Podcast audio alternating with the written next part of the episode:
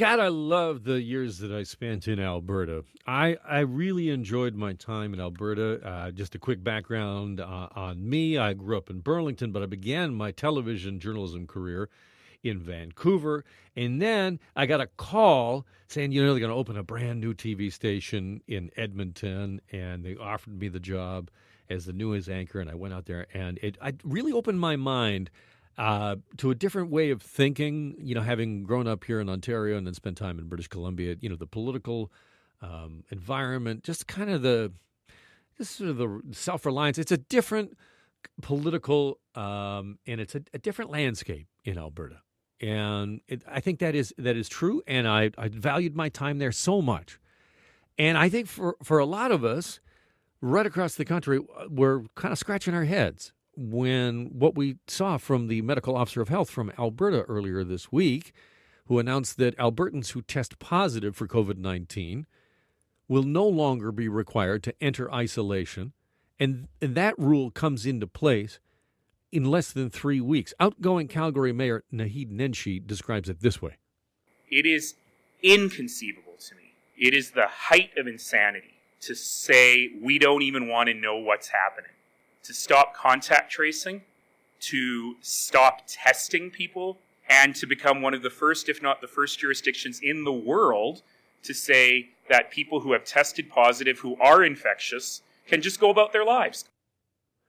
That is uh, Calgary's mayor describing some of the rule changes, some of them that are currently underway, which is no more contact tracing, and, and then coming up as I mentioned in a couple of weeks, no longer the requirement to enter isolation if you have a positive test.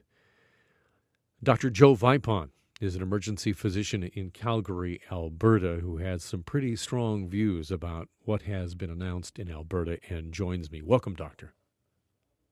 Uh, thanks for having me on. And I have to apologize yesterday for my phone overheating and cutting out in mid live interview. and I also have to say these are my views alone and not those of Alberta Health Services or that of the University of Calgary. So now that those are out of the way, um, I, I would profess, and and maybe I'm I'm living in my own bubble, but I would profess that I have some very sane views and not very strong views. So, um, but we can debate that.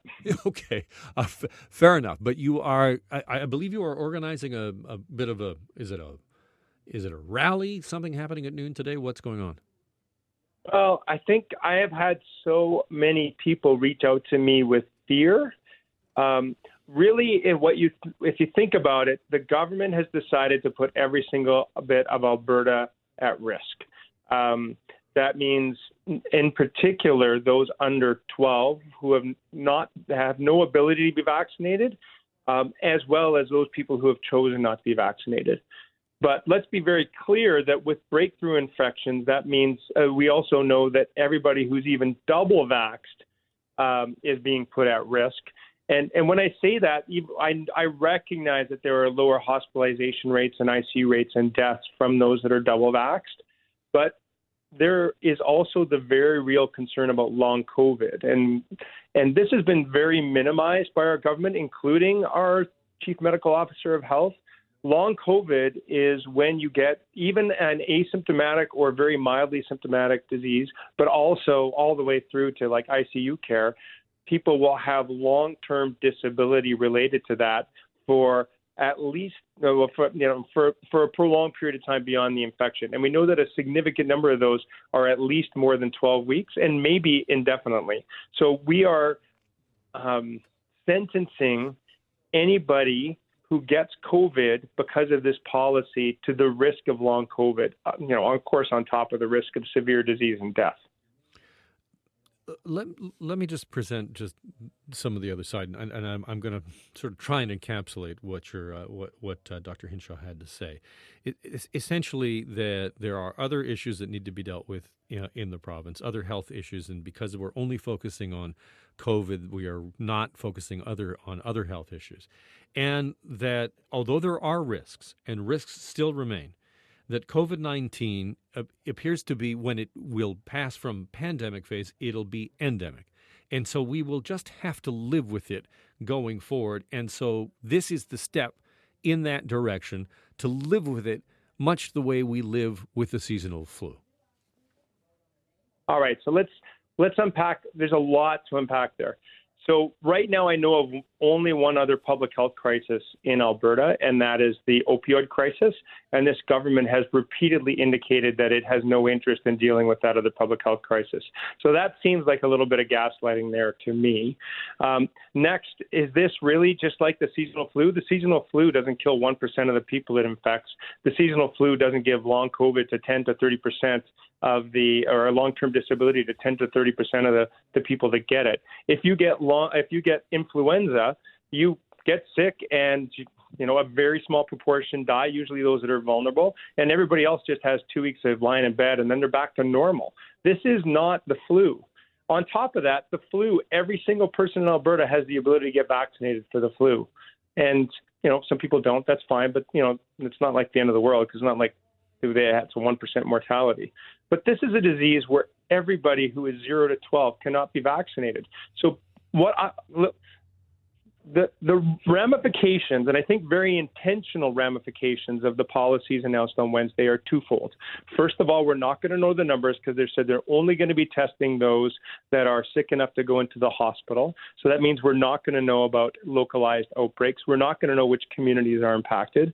And number two, we're going to be trying, literally trying to infect um, a great percentage of the population. The government has um, implicitly uh, decided to aim for herd immunity because the the uh, you know remember that we're at the beginning of the fourth wave and we have exponential growth, a doubling time of five days right now. And at the same time as we have this fourth wave coming on, they've decided to obscure the numbers and take away all the public health restrictions, uh, including simple things like wearing a mask. So step back from the rhetoric and look at the implications. They can say a lot of things, most of them not backed up by science, but the implications for Albertans is that so many people are going to get sick and we're obscuring the data. What kind of, like, let's put it a different way. Over the course of history, governments have done some horrible things.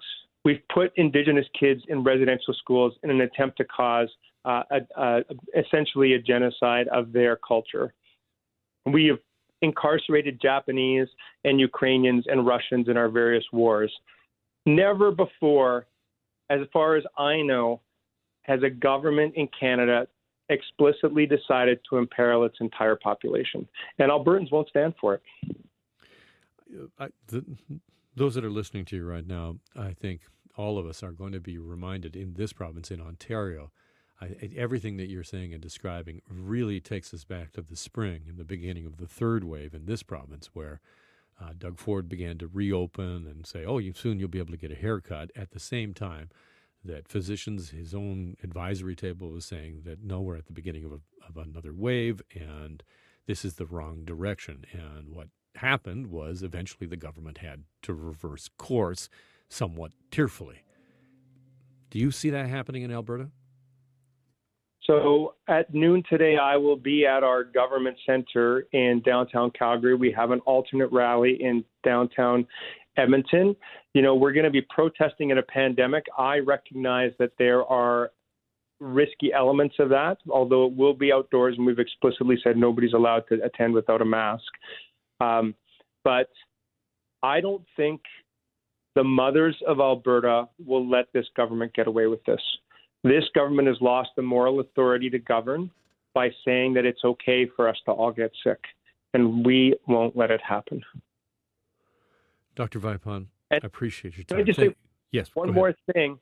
Just remember that this is coming from our Chief Medical Officer of Health. It's our public health that has decided to ignore the health of the public. Okay, we'll oh just dig God. into that. Let's just dig into that because it, I, I do perceive a schism between – um, what she's saying and what the premium, what the political leadership is saying? Are, are, are they, are they moving in tandem? Up, but yeah. But everybody's saying that it's coming from her. So Hinshaw needs to resign. Dr. Hinshaw needs to resign. We, you know, this is happening at the same time as our fourth wave is commencing, as the United States CDC is reinstituting mask mandates across the country. Like, what is going on? Doctor, I'll let you go. Thank you again for your time today. Thanks for having me on. That is Dr. Joe Vipond, who is an emergency physician in Calgary, Alberta. And in a few hours' time, will be leading a rally as he tries to convince the Alberta government to reverse course on its changes to testing and tracing and the requirements for those who test positive for COVID 19.